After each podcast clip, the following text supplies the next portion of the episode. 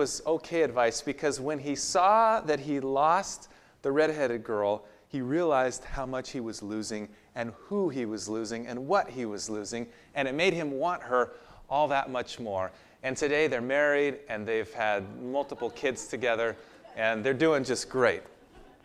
So, was it bad advice or did it help him? Who can say, right? Yeah, a little bit of bad, a little bit of good. But I tell you what, I have become so much more careful about giving advice because I realize I'm not God.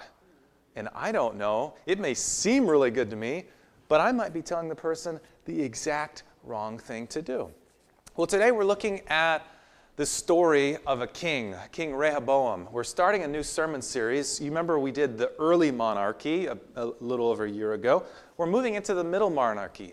We're now past Solomon, and we're moving into Solomon's son. Um, you know, he had a thousand women in his life, Solomon, but for all those women, we only know the name of one child, and that's Rehoboam. So open up your Bibles or your smartphones to Second Chronicles chapter 10. Second Chronicles chapter 10, we're digging in to the first king in our sermon series, right after Solomon, Solomon's son, Rehoboam. It's an irony that for as wise as Solomon was, at least in parts of his life, his son who followed him would be so foolish. And we'll see that as we get into the story today. His name, Rehoboam, either means who sets the people at liberty or the people have become extensive. Second Chronicles chapter 10 and we're starting in verse 1. Are you there? Say, I'm there. All right, good enough. Rehoboam went to Shechem, for all the Israelites had gone there to make him king. Now, first of all, this is interesting because I thought that the kings were living more near Jerusalem at this time, right? That's where the palace was and the temple and so forth. So, why did Rehoboam go to Shechem? And, and furthermore, where is Shechem? Well, this is a broad map, and don't worry, I'm going to enlarge it before we get to where Shechem's at. Um, this is the kingdom of David and Solomon, and, the, and the, the bluish part here is territory that was probably under Solomon's economic influence. So, so here is like modern day Israel, and then we get to Lebanon here, and then this is all the way up into, um, what is that country? Uh, I knew it earlier. Syria. Sounds good enough to me, right? okay. I'm really good when I can read it off of a map, right? so, so the, the United Empire was very large, as you can see. The divided monarchy shrunk considerably. Uh, and what we're going to find is that Rehoboam is responsible for the split.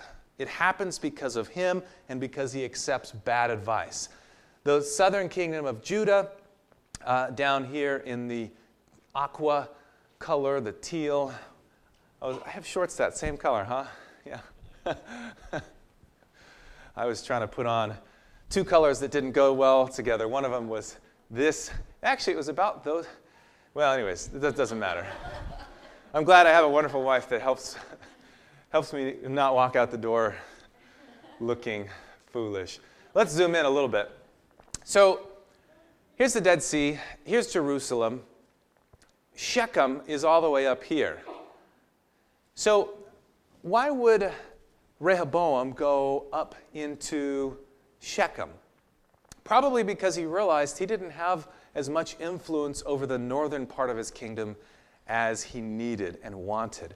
So he goes up to Shechem, which had a lot of interesting history uh, and was also a, a kind of a strategic spot geographically.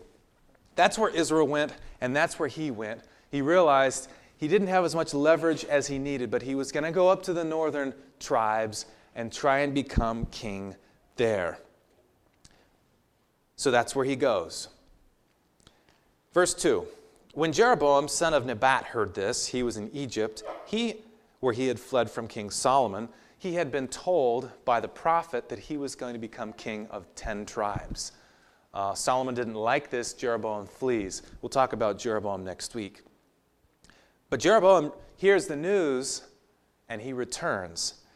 He comes back from Egypt. Verse 3 So they sent for Jeroboam. He and all Israel went to Rehoboam and said to him, Your father put a heavy yoke on us, but now lighten the harsh labor and heavy yoke he put on us, and we will serve you. What's that word there that starts with a Y? A yoke. What did Jesus say his yoke was like? Easy and light. Solomon, even as wise as he was, he became foolish through all of the heavy yokes that he put on his people. He did this through a couple of things through heavy taxes and also through forced laborers. It tells us in, in the book of Kings, or tells us earlier, yeah, in 1 Kings 5, that he conscripted at least 30,000 of his own country people to be laborers for him. And you can learn about the different mines that Solomon had to get more and more precious metals and all the many building projects that he did. Well, he needed laborers, and he forced his own country people to work for him, almost like slaves. And the people said, Hey, we don't want all these taxes. We don't want all of these uh, forced laborers. What are you going to do? Rehoboam answered in verse 5 Come back to me in three days. So the people went away. Let me think about it. You know, think about it for three days. And during those three days, Rehoboam had different people come to him to want to give advice. And this is especially important for kings and powerful leaders to have people who are smart, who can give good counsel. Look at who he consults with first, verse 6. So King Rehoboam consulted with the elders. Who? The elders, the older people, the people who had been around and seen a lot. People who had served with his father Solomon, people who had experience working with kings and working in leadership and governing. How would you advise me to answer this people? He asked. They replied, If you will be kind to these people. You know, a little kindness goes a long ways, doesn't it? If you'll be kind to these people and please them and give them a favorable answer, they will always be your servants. Doesn't that sound like a good outcome? Be kind, favorable, they'll serve you. But what did Rehoboam do in verse 8? Rehoboam rejected the advice the elders gave him, and he consulted with the young men he'd grown up with, his high school classmates, his buddies. Now, he was 41 at this time, so he, he wasn't a teenager taking the throne. He was, you know, midlife. But the guys he'd grown up with, joking with in school, as it were, he said, Hey, what do you think I should do? People that had grown up with him. What's their response? Verse 9, he asked them, What is your advice? How should we answer these people who say to me, Lighten the yoke that your father put on us?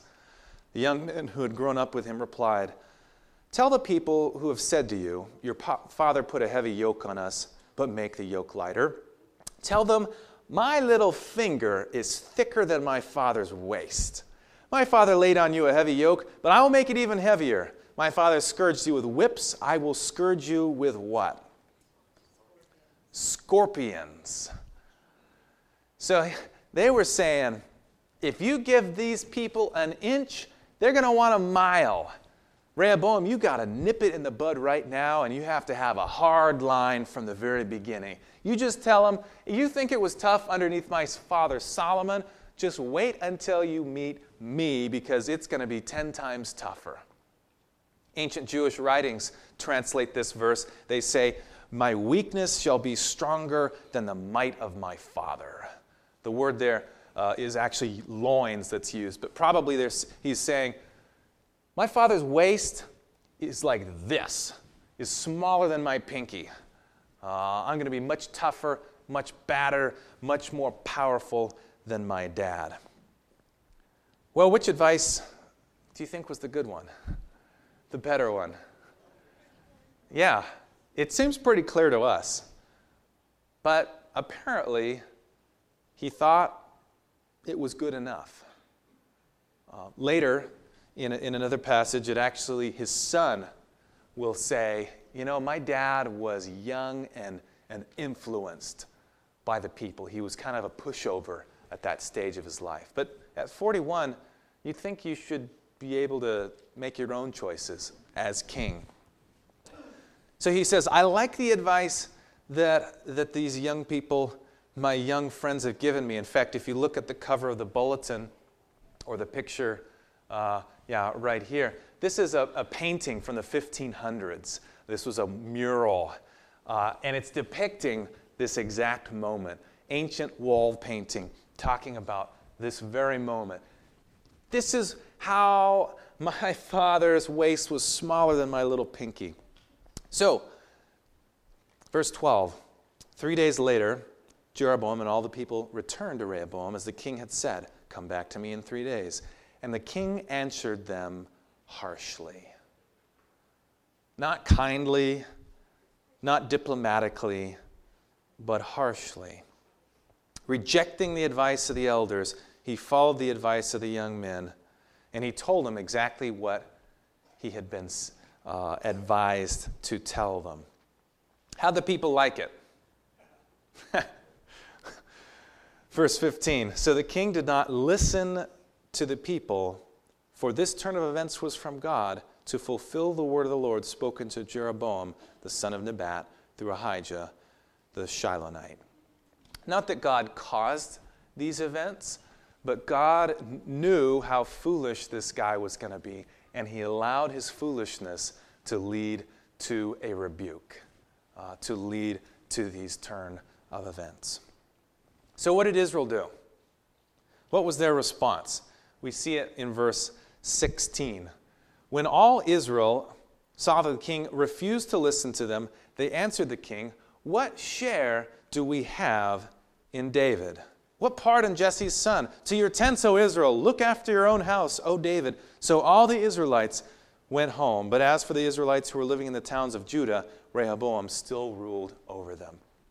So, what we find here is the two southern tribes, basically, Judah and Benjamin, were all that Rehoboam ruled over. The other 10 tribes said, Forget this guy, we're going to do our own thing. We'll talk more about that starting next week. But as you can imagine, Rehoboam was not happy with this outcome. Here he was trying to be Mr. Tough Guy, all cute with his little pinky illustration. Totally backfired. Totally backfired on him. So, what does he do now? He sends out somebody who's going to be the enforcer. Look at what it says there in verse 18. King Rehoboam sent out Adoniram, who was in charge of the forced laborer. So he sends out the big, tough, strong guy who was in charge of all the forced laborers, aka slaves. So Adoniram goes out to the people and is like, hey guys, you heard what the king said. You need to listen to the king. And the people said, nope. And they picked up stones, and the Bible says, and they killed him. When the king hears this, he realizes, oh, I really made a big mistake. If he didn't know it before. Now he knows he made a really big mistake. So what does he do now? He's trying to get even tougher. All right, you didn't listen to the big, strong, tough guy? I'm going to get my army. And he calls together 180,000 people from the southern two tribes, and he says, We're going to go to war. But fortunately, God sends a prophet, chapter 11, verse 2. The word of the Lord came to Shemaiah, the man of God Say to Rehoboam, son of Solomon, king of Judah, and to all the Israelites in Judah and Benjamin, This is what the Lord says Do not go up to fight against your brothers. Go home, every one of you, for this is my doing. And praise the Lord, in this case, it says that they obeyed the words of the Lord and turned back from marching on Jeroboam. So he made some bad choices but fortunately, he avoided a catastrophic civil war and decided, you know what? I'm just going to be happy with the two tribes and my own kingdom here. So the Bible says in verse 5 that he starts on a building campaign. He realizes he now has a new enemy to the north his brothers, his cousins, but he also has Egypt to the south. And so he starts fortifying the cities, putting shields and spears and trying to make them as strong as possible. And then he gets a blessing in verse 13 because in the northern tribes there were the Levites and various people who wanted to serve God and follow God. But as we'll see next week, all manner of horrible idol worship is going on in the northern part of Israel. And so they say, you know what? We have no place here. We're going to go down south. We're moving. And so they move from the north to the south so they can be where the temple is and where they can serve God. And through their influence, the nation was blessed for a, for a little while. They were, um, they were blessed for a little bit. Look at verse 16. Those from every tribe of Israel who set their hearts on seeking the Lord, the God of Israel, followed the Levites to Jerusalem to offer sacrifices to the Lord, the God of their fathers. And they strengthened the kingdom of Judah and supported Rehoboam, son of Solomon, for how many years? For three years, walking in the ways of David and Solomon during this time. So for three years, things, things started off like okay, and then Rehoboam made some bad choices and they got bad. They could have gotten even worse, but then he listened. And then these guys come in there and they start teaching people to follow God, and things get a little bit better. For how long? For three years. Had opportunity for it to last his entire reign. But then something happens. Uh, and the Bible describes it in 1 Kings 14. Let me put it up here on the screen. 1 Kings 14. Now, Judah did what? Evil. This is the parallel passage that gives us additional insights. Evil in the sight of the Lord, and they pro- provoked him to jealousy with their sins which they committed, more than all their, their fathers had done, for they also built themselves high places, sacred pillars, wooden images on every high hill and under every green tree. For three years, they hung in there following and serving after God, but then they said, eh, we'd rather create our own places of worship under this tree, on this high hill. We'd rather worship our own gods. And it continues, it says, and there were also perverted persons in the land. These are probably cult prostitutes, perhaps male and female. Um, they're copying the things that the nations around them were doing. And they did according to all the abominations of the nations which the Lord had cast out before the children of Israel. The people who were doing evil, and so God said, Your time's up, someone else gets to have the land, they started copying and doing what those people had been doing. And so trouble is on the horizon. Uh, in the midst of all of this, he starts adding to his family. The Bible describes how he didn't have nearly as many wives as Solomon, but he, he had a lot of them. He had 18 wives 60 concubines, 28 sons, 60 daughters, and he kind of spread out in verse 23 his kids amongst his cities, which the Bible says was wise. It was wise because if all the sons are in one place, it's easier for them to plot to overthrow him or his main son that he had appointed to become the ruler. But then we get to chapter 12, verse 1, which alludes to what we just saw on the screen here. Second Chronicles 12, 1.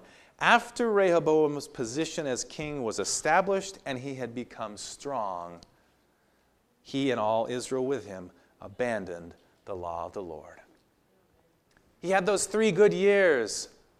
Things were going well, and he said, You know what? I think I got it from here. Priests, Levites, thanks for what you've done, but we're good now. I know what to do. And he started taking his own advice. He started taking the advice of the people who were longing after other gods, and things began to go downhill again. Because of this, verse 2 because they had been unfaithful to the Lord, Shishak, king of Egypt, attacked Jerusalem in the fifth year of King Rehoboam.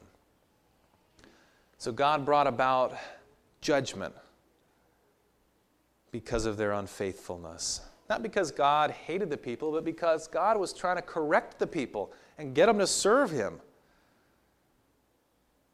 Prophet, verse 5 Shemaiah came to Rehoboam and all the leaders of Judah who had assembled in Jerusalem for the fear of Shishak and said to them, This is what the Lord says. You have abandoned me, therefore I now abandon you to Shishak. It's an interesting passage. You've left me, and I'm going to leave you. You know, a lot of times in the Bible, as we look at God's punishment or his wrath upon sin, sometimes it's kind of written in this language that's hard for us to understand. And it seems that God is very active in punishing. Really, what's going on is God, a lot of the time, is simply because the people have abandoned him, he's letting the natural consequences of their sins catch up to them. In fact, in, in verse 11, it actually uses the word wrath. So, this is an example of God's wrath. We talked about it in Romans 1, how there were these people who didn't want to serve God. And so, God, in his wrath, simply turned them over to the consequences of their rebellion. There's a saying about the Hebrew mindset in the Hebrew writing. It says, whatever God permits, he also commits. So sometimes, like in Deuteronomy, when it's discussing the curses for disobedience, and God says, I'm going to do all these things, I'm going to bring armies against you, I'm going to do all of these things, and it's kind of scary language, it's, it's actually just God saying, I'm going to stop protecting you. And this is what's going to happen as a result of it. I won't be causing the armies to do these things, but I will be permitting them to. It's kind of like if there's a whole bunch of cookies at your house and your mom or dad sees you taking them, but they allow you to just eat like 30 of them all at once, what will probably happen if if you ate a whole bunch of cookies like that. Yeah. It probably, I'm just going to guess, you'd probably get sick, right?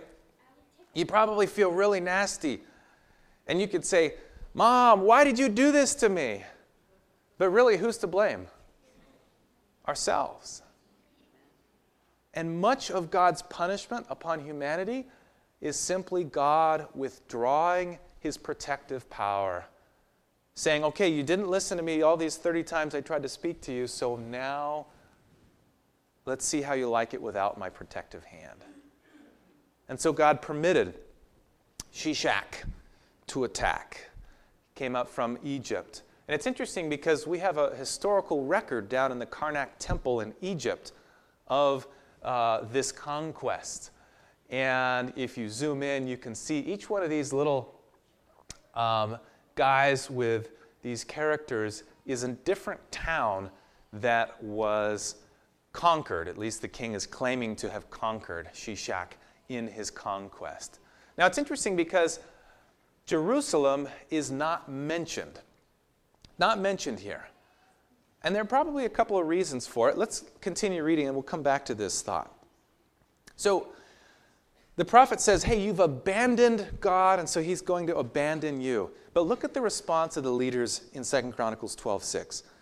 The leaders of Israel and the king humbled themselves, and they said, The Lord is what?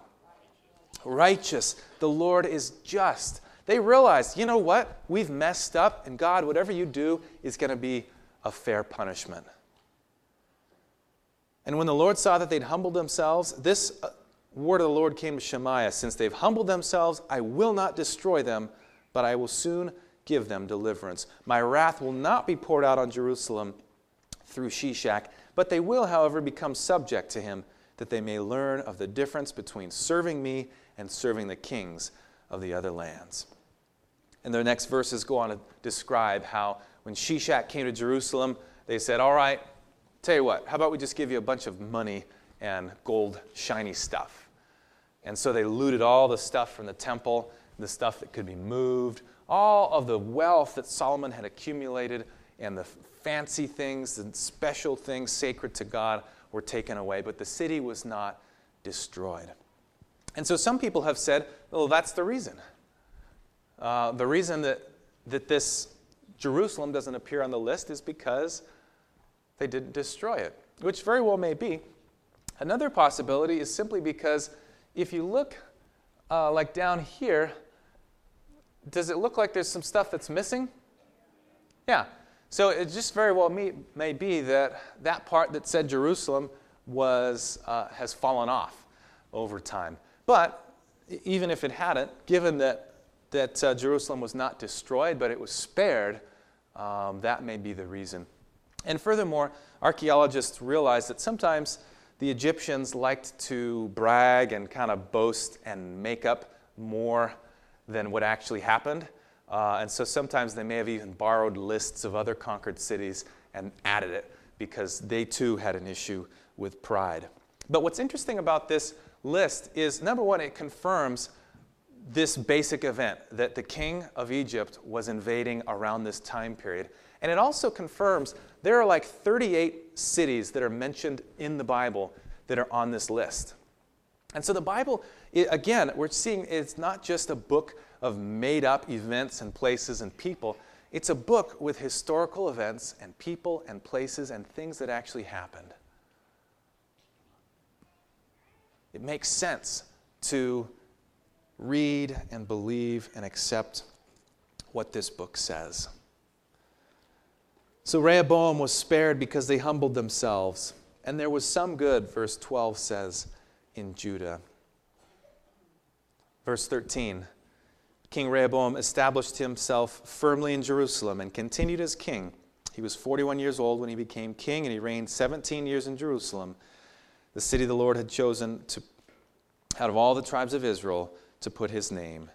His mother's name was Naamah. She was an Ammonite. And here's this kind of the summary verse. And he did evil because he had not set his heart on seeking the Lord. As for the rest of the uh, events of Rehoboam's reign from beginning to end, are they not written in the records of Shemaiah the prophet and of Iddo the seer that deal with genealogies? There was continual warfare between Rehoboam and Jeroboam. Rehoboam rested with his fathers and was buried in the city of David, and Abijah his son succeeded him as king.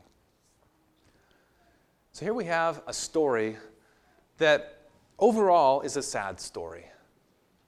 In fact, as you think about the spiritual consequences of a story, it's a really tragic story because it didn't have to be this way.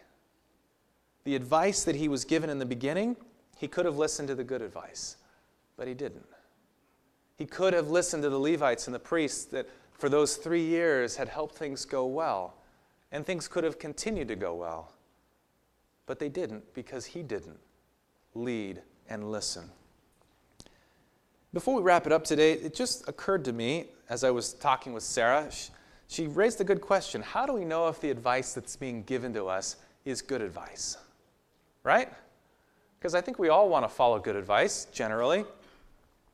But how do we know if it's good advice? So here are a few basic principles, and perhaps you can think of some more, but here are a few simple ones. Advice about advice. Number one, listen to advice. This is my advice, but I think it's from the Bible. And we'll see here. Proverbs 12, verse 15. Read it with me. The way of the fool is right in his own eyes, but a wise man listens to advice. So, number one, be willing to listen. If somebody says, Could I give you some advice? Say, Please. Yes, I will listen. Seek out advice. Listen to it. Number two, get advice from multiple good sources. Not just multiple sources, but multiple good ones. Proverbs 11:14, where there is no guidance, the people fall. But in an abundance of counselors, what do we have? Safety. So get multiple people giving you advice, not just one person, but we want to make sure that it's not multiple bad counselors, multiple good ones. Proverbs 12, verse 5 The thoughts of the righteous are just, the counsels of the wicked are what? Deceitful. So you want to talk to people who love the Lord and are godly people as much as we can. So, number one, listen to advice. Number two, get good advice from good sources. Number three, don't believe everything that you hear, but carefully consider. Not on the screen, but in my notes here, Proverbs 14, verse 15, it says, The simple believes everything. The simple believes everything, but the prudent gives thought to his steps. There are some people who anything that they read they think is true, or anything they hear they think is true. Or if you see it on TV, you think it's true. The Bible says the simple person, the person who's not as wise, just believes everything. Uh, we're told to be discerning people, to uh, evaluate the quality of what we're hearing.